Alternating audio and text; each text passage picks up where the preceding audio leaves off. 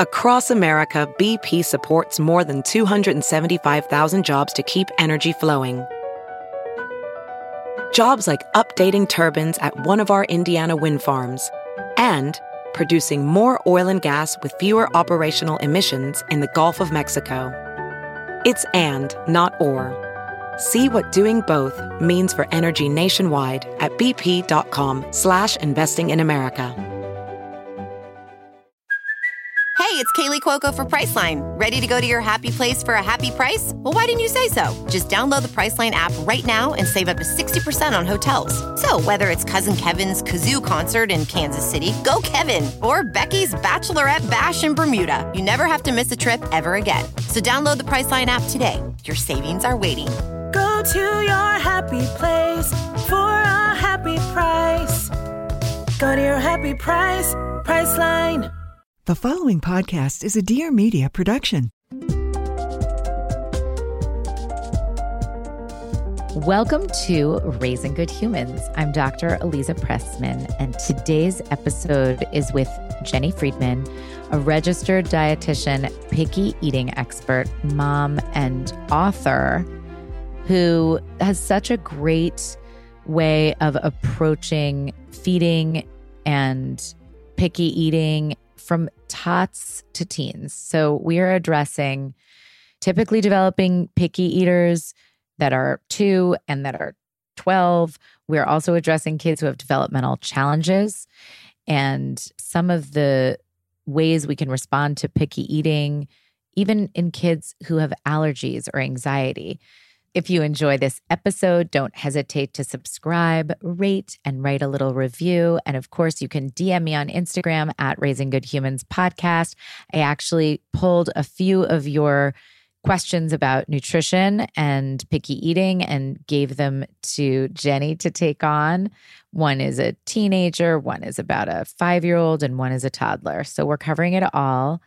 And I hope you have a great week. I think the first thing that we really want to keep in mind with feeding our kids in general is perspective. So each meal feels like a really, really big deal. It feels like it's so important. We want to do it right. They need to eat. You know, it has to be healthy. And in reality, our kids are meeting, eating like a zillion times a day, you know, so many times a week that each individual meal in the scheme of things just isn't that important. It doesn't matter that much. Of course, over time, we do want everything to, you know, generally be going well. But that each, you know, that one meal, it's okay if it's not perfect, if it's not like you expected. So I think keeping that in mind is really helpful for parents when we're in like kind of that stressful situation. And with that, we can go into meals you know, keeping in mind kind of what our role and our agenda is. If we have an, an overall goal, and I recommend parents try to do this, even though it's so hard, of our, you know, the main goal and the main purpose of this meal is to enjoy it, to have it be pleasant. Um, of course, there are, you know, things that come up that kind of compete with that at times, but Bottom line, we want to try to enjoy mealtime and have it be a pleasant and fun and light experience for our kids. And if we can keep that in mind, that can really help us to, you know, kind of color every single one of those meals and keep the, the tension down when we are starting to feel stressed. It's also helpful to think about kind of your job as the parent. Your job is to provide the food, um, you know, to be consistent, to create this safe and comfortable environment for your kids.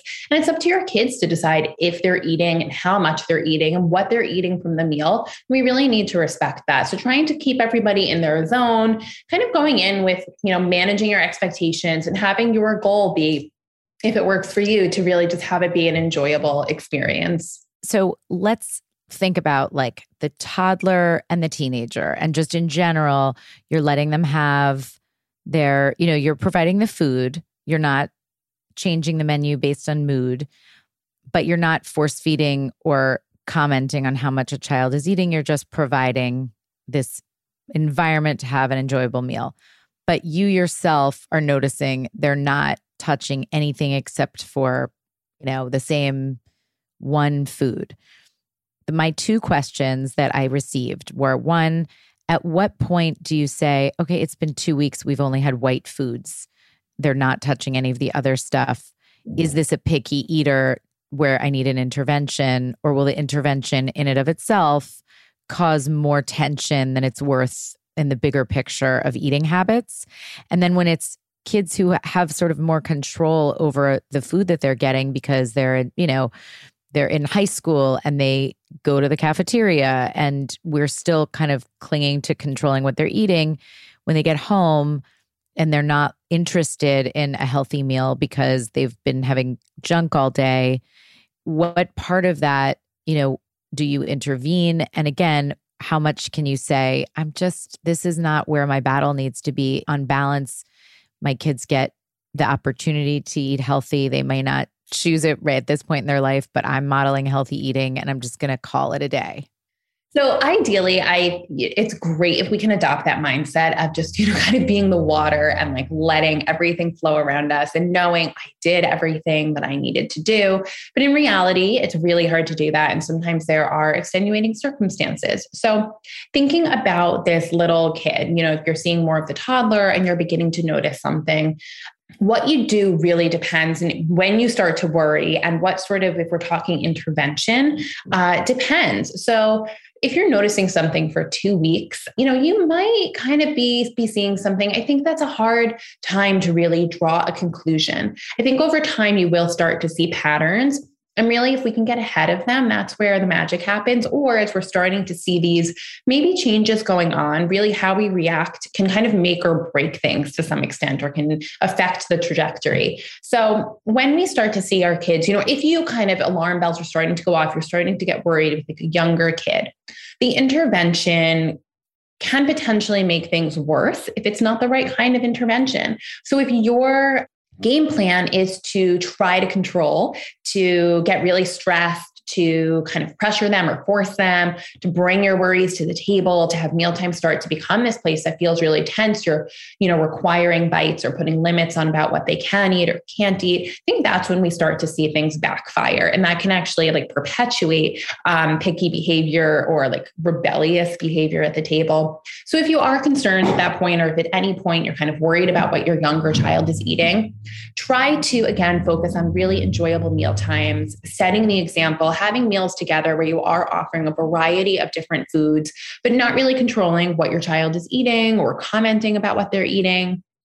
And something that is helpful too is just getting your kid involved so they can help you in meal prep. They can help in like kind of table prep, you know, really like food prep and prepping for the meal, setting the table, giving them simple choices. You know, would we prefer spiral pasta or bow tie pasta tonight? Those little things can help a child, you know, feel more invested and feel more in control. And that lack of control and the desire to assert independence is one of the um, kind of triggers for picky eating behavior for eating challenges in young kids. So trying to give them, you know, get ahead of that and give them um, some say and help them feel involved. The other big thing is really focusing on that feeding relationship. Kind of the main thing that we want to do is really respond to our child's needs. We see that they're struggling, how can we help them feel more comfortable and confident and capable? If we see that they um, are hungry, you know, feeding them as appropriate. If we see that they're struggling with something, respecting that struggle. So, really not putting on the pressure and instead trying to work with them to create a more comfortable environment. So that's what I would, you know, how I would kind of focus on the, the younger kid on our older children, if you do feel like you need to interfere, I come at this from a point of thinking everything has been, you know, as good as it can be up to this point. So we are having these kind of responsive feeding relationship. We are having, you know, without pressure, we are having family meals. We've set a good example. They've been exposed to a variety of foods you know, teenagers, again, we're kind of looking at that control and independence, and they're going to make these crazy food choices and, you know, experiment with different things. And typically that is just a phase in and of itself. So we can trust that if they're eating, you know, if we're giving them kind of those more nutritious options or more balanced meals most of the time, that that is you know, setting everything that they need. It's meeting everything that they need. And we can at that point, you know, really continue to set a good example. This is not where I would pressure or like set limits or do any sort of punishment or um, assert any control. But you can at this point, um, and even younger than teenagers, start to talk a little bit more about nutrition and what different foods do in the body. And, you know, how like, sure, sugar tastes great and candy tastes great, but it doesn't really give us the energy that we need to do the things that, you know, our, our kids are loving to do. Um, Um, so I think that's a really great time where we can start to kind of teach those lessons and help them to make some more balanced decisions on their own.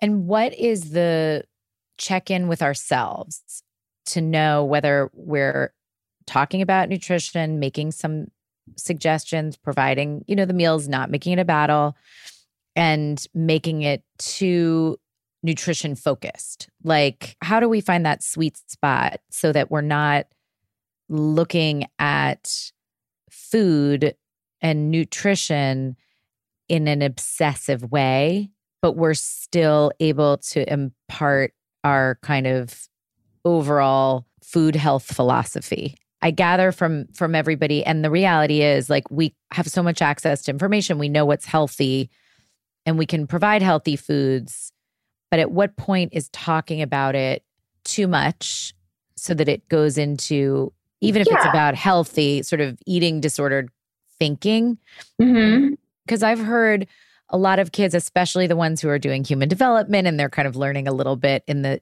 fifth, sixth, seventh grade about how to check in if your friend or or if you have any of the kinds of habits that might be on a path towards disordered so they'll call out behaviors like siblings call out behaviors and it's all innocent. It's it's as they're kind of learning about the world. So like all of us we overdiagnose in a way. Mm-hmm. but in the tween teen set it's such a fraught topic. And I think parents struggle with how much is too much of the topic in general and how much is an important part of just like how we talk about everything in the house. Yeah, it's, you know, I think some kids, and you will sort of know if you have one of these kids where you need to be a little bit more sensitive, or you, you know, you can kind of push the envelope a little bit, or maybe not push, but you know, focus a little bit more, or where you need to be a little more gentle. I find that if we really take the focus away from, you know, like the healthy, unhealthy, the good, the bad, you know, there aren't these kind of binary of positive and negative about our food. Like it's just food. And here is some information on how it works. So, sugar, like there is a time and a place and a reason for it. But if we're really thinking about, you know, nourishing our bodies in the long run, what helps, you know, or if we have a basketball game or a big test, what are the foods that are going to help our bodies? And kind of really thinking about it from for me it's it's the body functioning and it's not a weight or a health or you know if you do this or don't do that that is going to happen but hey you know, you have a Pop Tart for breakfast and there's not, you know, it's missing these nutrients. It has these and it's really great and it's so tasty and that is wonderful. But like you're going to be sitting, you know, taking the SAT for three hours. We really need something that's going to power you through that. And here are the nutrients that can help you do that. And, you know, what's something that would, you know, let's kind of make that meal together.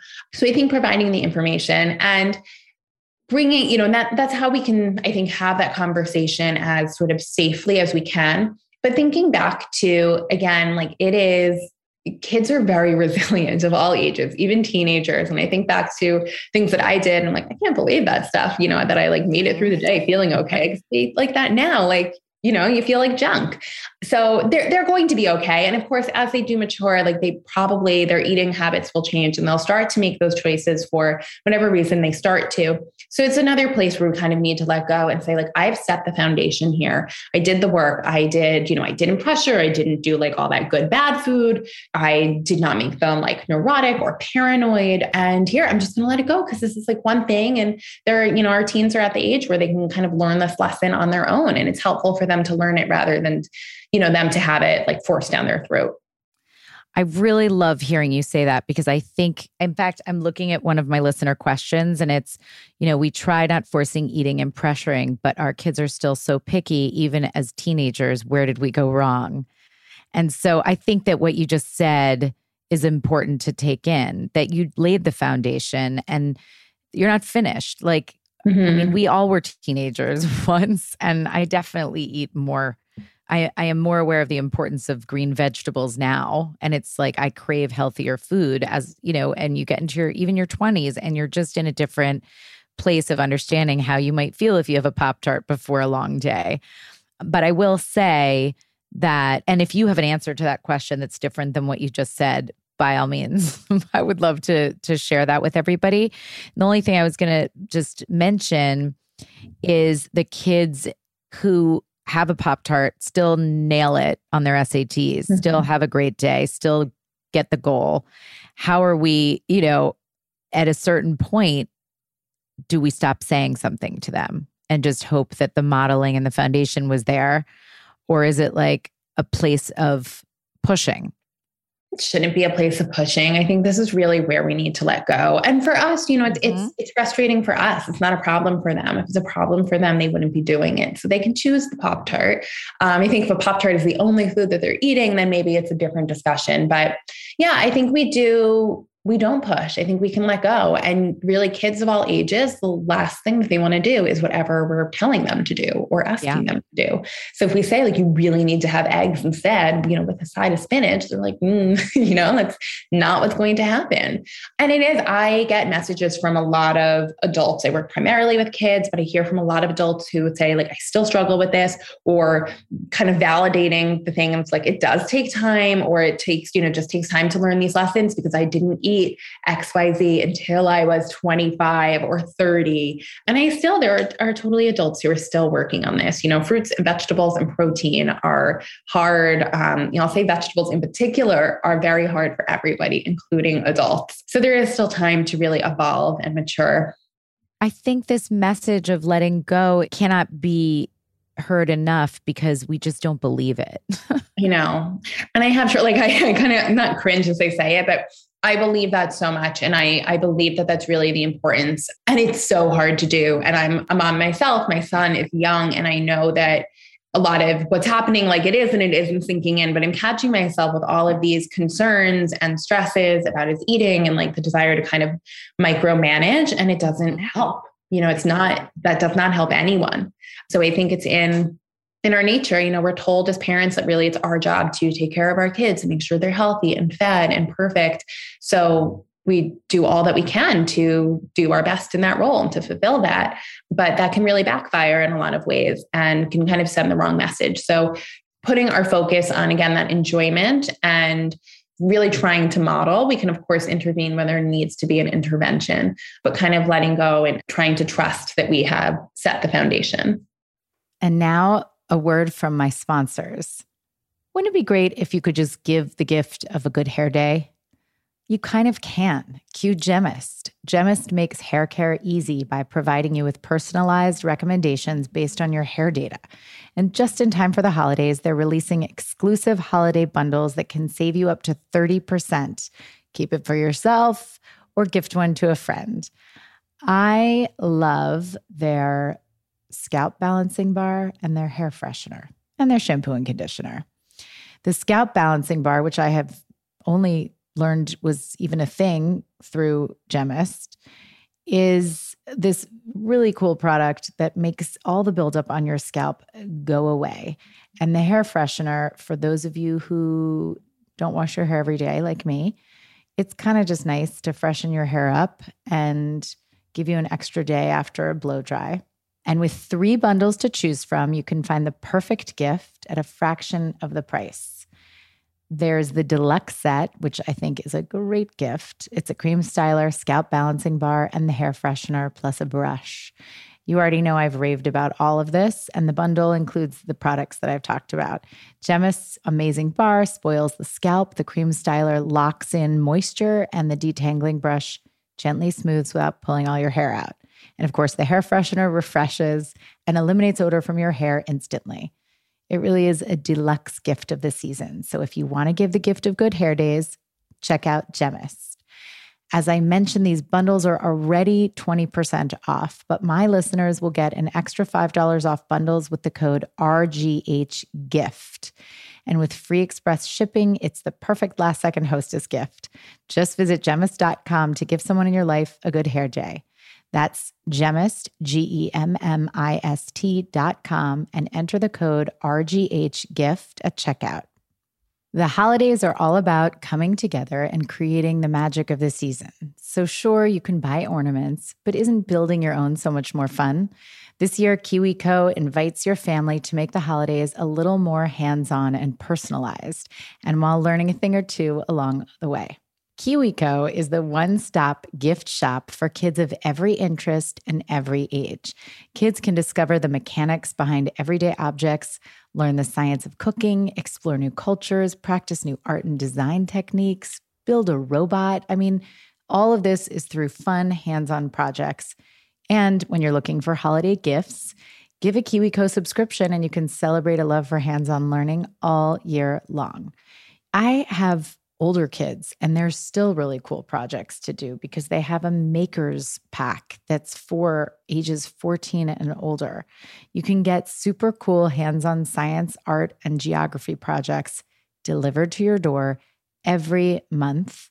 You can do your part to encourage your kids to be innovators and creative thinkers and tinkerers. When you provide materials to build things and they can see how things work take them apart put them together and you won't even believe what they can accomplish with KiwiCo. There are tools to learn new skills, build new experiences, make connections, and they will grow confidence. And also, it's something they can do without you. If you just want a break, but you're not quite up for the open ended play that sometimes gets a lot of questions, and you just need them to have something to do, a project that is contained and you don't have to worry about what the materials are or the quality. And that can be hard as a parent. So, KiwiCo does all that legwork for you. You can spend quality time tackling projects together. There's something for kids of all ages, and there is no commitment. You can pause or cancel at any time. This holiday season, give the gift of fun hands on experiences with KiwiCo and get 50% off your first month plus free shipping on any crate line with the code HUMANS at K-I-W-I-C-O.com. That is 50% off your first month at K-I-W-I-C-O.com with the promo code HUMANS in all caps. Are you feeling nauseous on your commute right now? Are the trains, subways, and bumper to bumper traffic making you sick to your stomach? Do you find yourself on boats periodically wanting to vomit like I do? You have to check out Relief Band. Relief Band is the number one FDA cleared anti nausea wristband that has been clinically proven to quickly relieve and effectively prevent nausea and vomiting associated with motion sickness, anxiety, migraines, hangovers, morning sickness, chemotherapy, and much more. The product is 100% drug free, it's non drowsy. It provides all natural relief with zero side effects for as long as it's needed. So if you've got folks in the car who are feeling like vomiting, this one's an easy fix. The technology was originally developed over 20 years ago in hospitals to relieve nausea from patients. But now, through Relief Band, it's available to everyone. How it works is Relief Band stimulates a nerve in the wrist that travels to the part of the brain that controls nausea. Then it blocks the signal your brain is sending to your stomach to tell you that you are sick.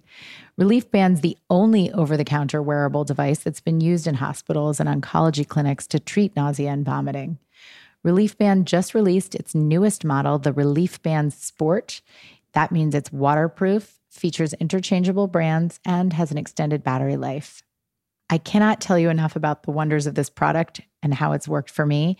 Now, granted, this is a very unique situation, but I really get seasick. And so I could be on a ferry, I could be on a boat, I could be pretending to enjoy myself with friends on a very friends and family fun boat trip. It will not be pleasant for me because of my seasickness. So it's super helpful. And it also works for car sickness and so many other things. So, as the holiday season quickly approaches, it's a great time to give the gift of relief and make sure that your loved ones are nausea free.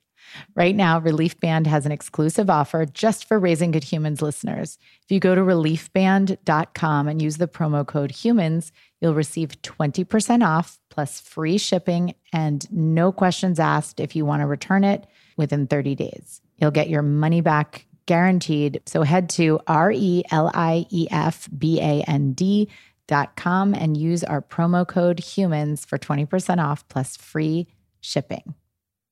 I'm Ariel Laurie, host of the Blonde Files podcast, where every Wednesday I cover all things wellness. After nearly dying from drugs and alcohol six years ago, I've been on a mission to live my best, most fulfilled life, and I'm sharing everything with you. From how to achieve optimal health, well being, and fulfillment to the best beauty tips and even cosmetic procedures, I cover it all with raw, candid conversations with experts and inspirational guests. Make sure to subscribe to the show so you never miss an episode.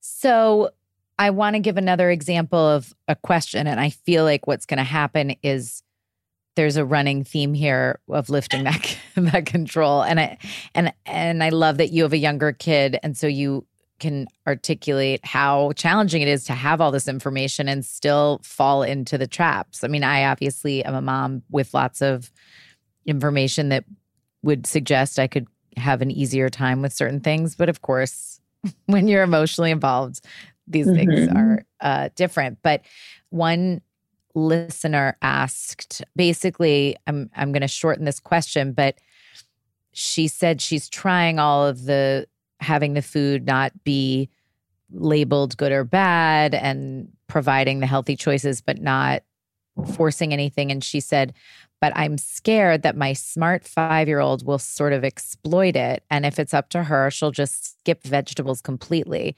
She's very picky. And I feel like it's if it were up to her, she would just be a meat and grains and that's all kind of kid. So I guess my question is is it normal for kids to skip those veggies in the beginning of adapting new ways of eating? And how long can I expect this to go on for? How long do I put up with it? When I send her to school, I always put fruits and veggies and then it comes back untouched. So I guess that's kind of another version of the same. When I look at all the questions that came in about picky eating and about healthy eating habits, they all kind of are the same ver- you know, it's the same story. Yeah. Yeah. Yeah, and which is nice, kind of to know that you're not alone. You know, if you yeah. are struggling with this and having these questions, uh, pretty much every single parent out there is having them too, because first of all, like picky eating is normal. You know, this is a normal thing that kids go through. So this mom was asking, you know, about the duration, like how long can I expect? You know, and we we see picky eating beginning maybe around 18 months, 2 years, 3 years old. And there's some research that suggests that it kind of works its way out over the course of 2 years, but I often see it kind of going, having a longer duration than that. And, you know, it ebbs and flows and kind of evolves. But yeah, it is normal, unfortunately, for kids to not gravitate towards vegetables. So they are, you know, kids, one of the kind of the biological reasons behind picky eating is this heightened sensitivity to the bitter taste. And this was, you know, we think going back to kind of our caveman days when kids were roaming around and like poison, you know, or tastes bitter. Um, so it was helpful for us to want to avoid those foods most vegetables are bitter. So a lot of kids don't like them. A lot of adults don't like them. Um, they're also kind of difficult to like manipulate in your mouth. You know, they're chewy or they're like unpredictable. So it's super normal that our kids are not loving vegetables. And it's frustrating because we know how, you know, healthy, like that's what we're told. Vegetables are good and they're supposed to be having them. So, you know, this is where I would continue to model, you know, so now I'm like a broken record, um, getting your daughter involved with food prep, getting all kids involved so they can help you make meals that are that include vegetables, make those dishes. They can help select them. Getting their input um, and their involvement is just really helpful in increasing their incentive and interest to eat. And the, the vegetables and fruits, I think we worry because of the nutrition. So, fruits and veggies do have pretty equivalent um, nutritional value. So if your kid is mostly having fruit but not vegetables, I wouldn't worry. Definitely frustrating, but you know, continue to offer those veggies, um, but know that they're meeting their nutritional needs. If you are very worried because it's really like carb diet, carb and dairy, give them a multivitamin if you can. And, and if that, you know, makes you feel better because the fruits and vegetables have our vitamins and that's what you can get from a multivitamin in the window when they're maybe not eating as much as it feels like they should be. that is so great that you brought up multivitamins because I was going to ask you at what point should we be giving our kids a good multivitamin? Is there kind of no reason not to because why not? Or is it really just to fall back on if you feel like your kids are not eating enough of the nutrient rich foods? Yeah. So, I mean, this is, you know, my disclaimer of like, talk to your pediatrician. Everybody is different. yes. You know, one size fits all, there's probably no harm in offering a multivitamin, especially if it makes you feel better. Um, so most of the vitamins we will just pee out. So, you know, they like you've heard maybe like very expensive urine um, because they're water soluble. So they don't stay in the body. And that's okay. But the body will use whatever it needs. And if it makes you feel good, then I think it's very worth it. Um, and it will cover any bases that need to be covered. So for most people, there's probably no reason not to take one. But if you're not worried and you feel like you've got a balanced diet going on, then don't don't start to worry about it. Okay. So now I have some tougher listener questions for you. Mm-hmm. So this one is, and I think the broader question is I actually got a lot of comments about this from a post that I put on Instagram, but that for kids who have who are not typically developing, you have to do more forced structured eating because of other issues. And so one of these questions what and and parents were feeling really or kids who have severe eating disorders and I think you know, we can address that's not what today's topic is, but we can certainly address that as you said it's not a one size fits all approach and talk to your pediatrician and also it doesn't necessarily like a lot of these things do apply for all kids, not just kids who are typically developing. But I want you to address that and I'll be quiet. I just yeah, no, no. I just wanted to read you an example. Yeah. This one says our seven year old son has sensory issues and he's had OT for almost four years, including food therapy. And we've made some progress, but it is still a miracle if he has more than two ounces of protein at mealtime. I wonder if there are suggestions for kids on the spectrum when it comes to encouraging healthy eating. With sensory and anxiety issues seemingly more prevalent, perhaps there's a related topic to explore. Yeah, definitely. Um, and you're not alone here. So, most of the kids who I work with, I tend to work with kids who kind of, I wouldn't even put them in like the picky eater category. They more have eating challenges. And so, uh-huh. kind of developmental delays are more likely to be linked with eating challenges. And the kids who I work with, do tend to, a lot of them do have autism. Many do have sensory challenges. And I'd say most have developed some anxiety with eating. So, you know, I think part of the struggle here is often we do feel like they need some support, they need some OT, therapy, skill building. It's helpful. And sometimes that can, like, not, I don't want to say backfire, but create like almost just some trauma it makes it into a thing or it does create this inherent pressure. And so we do want that support but it's almost a double edged sword or double whatever that expression is. So that's something to be mindful. And these challenges are real. They do create a whole extra layer like this is different than like our typical picky eaters where you're going to say sure they'll outgrow it no problem just leave it alone you know keep offering you do need to do more at this point so structure is is helpful, especially if you're worried about intake. We do want to kind of make sure we're structuring meals well, um, like in terms of meal timing. So we're not kind of over snacking. I see, and again, as a parent, like this is my gut instinct of like, oh, he didn't eat well. Like I should just offer a snack and maybe I should offer another snack. But if we keep, you know, kind of pushing food or we let our kids graze all day long, their appetite never really reaches its full potential. And meals tend to be what kind of fall to the wayside at that point. So, if you are concerned about intake, really making sure that you're kind of setting set meal and snack times so the appetite has time to grow in between meals, and then we can, you know, fill the belly at meal times. And you can always play around with how you're offering food as well. So, if you're concerned about vegetables, you're concerned about protein, can you offer those first? Can you offer them at really hungry times? Um, often kids are more hungry in the morning or they may be hungry you know right before a meal starts. And that can be like oh here's some cheese or some chicken you know like i'm getting the rest of the meal ready. Here's a little something you can have. So there are certainly ways that you can try to fill in any gaps whether it's nutritional or skill building you know or whatever kind of need there is. You can fill that in without you know changing something so dramatic in how we're feeding our kids. Um, and yes you know to go back that like seeking extra support is is so helpful especially if um, you know your child does have real challenges. That is so helpful because I think there are so many mixed messages and that really just clarified it to me. I hope it clarifies it for everybody else. I hope so. I mean, you can always, um, I'm happy to clarify further if it was not clear. Um, wondering yeah. what, yeah, like what are the signs that you do need to seek outside support?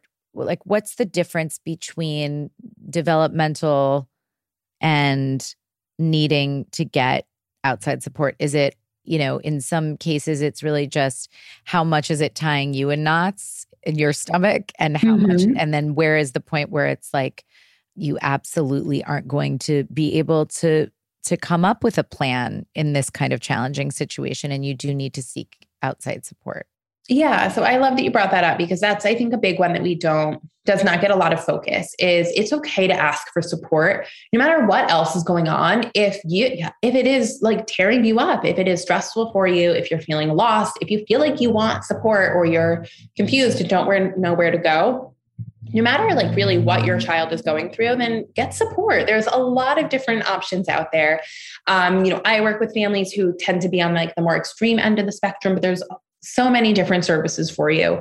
So definitely get support if you feel like you need support or you have questions. But I tend to see, you know, we can kind of, there's not a list of criteria, but a, a bunch of different areas where we can look at what might be typical picky eating, what kids naturally go through, and what might be signs of a more severe challenges. One can be the total number of foods. So, you know, if your child's eating like five foods or 10 or under 20, that's a limited number of foods. If they are restricting entire food groups, maybe they don't really eat any protein at all, or any fruits, any vegetables, uh, that could definitely be a sign that something kind of more is going on if meal times are really hard for your child, if they can't eat with the family, if they can't share the family meal to some extent, if they have trouble with social situations, they can't go to birthday parties or it's creating a lot of stress. You know, I work with a lot of families who like pack, you know, kind of snacks or food wherever they go to restaurants and birthday parties and play dates. And that is one thing and that can be a sign. But also, if your child, like if those situations are stressing your child out or if they feel like they don't even want to participate in them that's an indication that you know they could use some more support. We want them to be comfortable. They should be able to you know enjoy those situations. Of course if there's an issue with weight so if we're seeing weight loss or inadequate growth that's something your doctor should be able to diagnose so those are some of the big ones. Those are kind of signs of the more extreme. It's normal for kids, young kids, and even up to our teens to kind of go through phases where they like some things and not others, you know, where they don't want like a green speck on their pasta or they just prefer things plain or not touching. All of those are normal. They can happen on a spectrum of kind of, you know, more typical to more extreme but those are things that are certainly worrisome and irksome as a parent, um, but not necessarily a sign of something, you know, kind of deeper going on beneath the surface. And using that as an example, the little green speck on the plate, how much in the sort of seed planting time of food, when kids don't want food to touch other kinds of foods or there's something green, how much do you address it? And how much is accommodating it, sort of feeding the beast? Yeah, that's a, a great question. It's tricky. So I think maybe kind of one of the things that we don't want to do is like dismiss our child's objection, I guess, is, you know, or dismiss like their feelings that they're being, you know, if they're offended by that, maybe we can help them like, I see that's not feeling good to you today. Look, we can just wipe it off, you know, kind of giving them an alternative, acknowledging their feeling. And instead of like, oh, no problem, I'll go get you some plain, we'll only have plain, but really trying to work with them to give them an, an alternative or like, that's okay. You don't have to eat it, you know, today. And continuing to really present that. I think one, one of the things that can kind of dig the hole deeper is taking our kids' preferences and objections as fact and really you know, sticking with that. So they say, I don't like the green speck today. I don't like sauce. And you're like, fine, it's plain here on out. And that's all you're getting. So, you know, and, and not then exposing them to other foods or to the more complex foods or giving them the option. You know, I really see that we can kind of, do, you know, create like almost reinforce their um, rigidity mm-hmm. and yeah prevent them like prevent them from becoming flexible eaters so still trying to give options trying to change up how you serve things it's not always wagon wheel pasta or you know this particular waffle cooked this particular way, but really trying to like, up oh, today it's cut in half and now we've got ziti, um, you know, and you can just wipe the sauce off. Um, you know, it's just got a little speck of like it's just got some olive oil on it. So trying to change things up as much as we can, and you can still acknowledge their feelings. On the other hand, still try to model and give them a variety of options. And so are you putting a little bit of the option you know that they're comfortable with and then other options on the plate? Or are you just not offering anything but the option that's on the plate and finding, you know, some compassion for how hard it is for them, but pushing through it? Yeah. So my kind of general rule is that there should always be something on the table that your child eats reliably eats. So, you know, 75% of the time or over half the time, your child will eat it. Um, so, of course, we're going to have those nights where your child is suddenly like, but I hate chicken nuggets. And you're like, oh my God, you love chicken nuggets. um, and that's like just just let it go. They're having a hard time. But I, I, don't think it's nice or fair to really set your child up to a meal that they can't eat. They're hungry like the expectation is that they're coming to the table you know to eat. So we should give them something that we know that they feel comfortable with. But we don't only want to give them like their favorite, favorite, favorite foods. You know, we don't only want to give them like chicken nuggets and french fries and not, you know, the roasted chicken that the rest of the family is eating. So I would like to see, you know, something comfortable, um, maybe something that pushes the boundary a little bit, and potentially something less comfortable or new. Okay. So kids with food allergies, where mm-hmm. they mm-hmm. are, I was just thinking about like everybody else is having the roast chicken and there's the chicken nuggets just reminded me I guess there are two questions. One is kids with food allergies, sort of some households choose to have everybody just eliminate the food that the one child is allergic to. Other households will provide sort of a second option. But either way, a kid who has exposure, you know, who has food allergies is used to walking through the world with an exception in their bag. Mm. And so for kids who have food allergies, is there a way to help them? I'm I'm basically like throwing all those challenging eating situations at you, but people can also find you. And I'll put in the show notes how they can reach you and learn more about solutions for picky eating.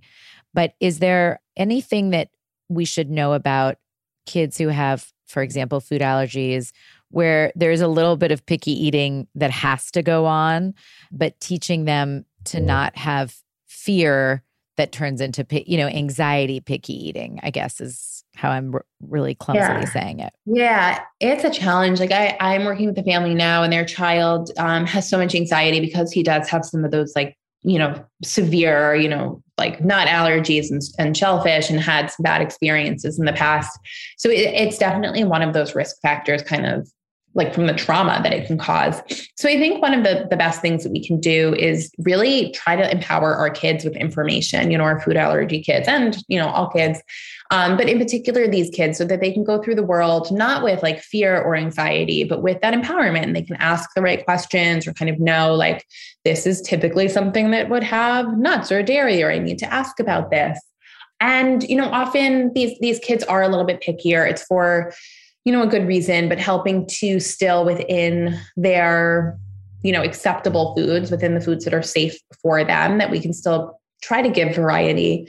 And um, you know, I think really I was going to avoid trying to like pick a side here or comment on this, but I do think that being inclusive, you know, with the mealtime um, as much as possible is helpful to kind of instill that comfort and keep them included um, and give them that opportunity to enjoy food along with everybody else. I think, you know, for me, really, that's kind of where this all stems from, or my interest is that like food is something that we can connect over. And so you know, helping, you know, trying to facilitate that in any way as possible is really nice. So the overall message, because even in that case, it's so true. If we're bonding over something that's delicious, but one of the kids is having the gluten free version, that just doesn't feel as good as yeah. a communal experience. But I do appreciate that you said you were going to try not to take sides. Mm-hmm. that's, I do that all the time because it is important also to recognize that families are going to make different choices. But if, if somebody forced you to have a choice there, it's like no matter what's happening for the family, making mealtime a community event and a joyful experience trumps the content of the food. It does. And that, you know, of course comes with asterisks, but yes, I think that will get everybody in the long run kind of the best outcome. If that's really what we try to focus on um, that will help with the picky eating that will help with kind of rebellion um, that will help with the battles if that's really where our focus is. And of course we're putting effort into the nutrition but when that's not the focus or the ask then like and our expectation then we feel better about it then our kids are more likely to kind of make those decisions on their own and come to their own conclusions. And yeah that will i think make everybody feel good in the long run. It's hard to do in the moment.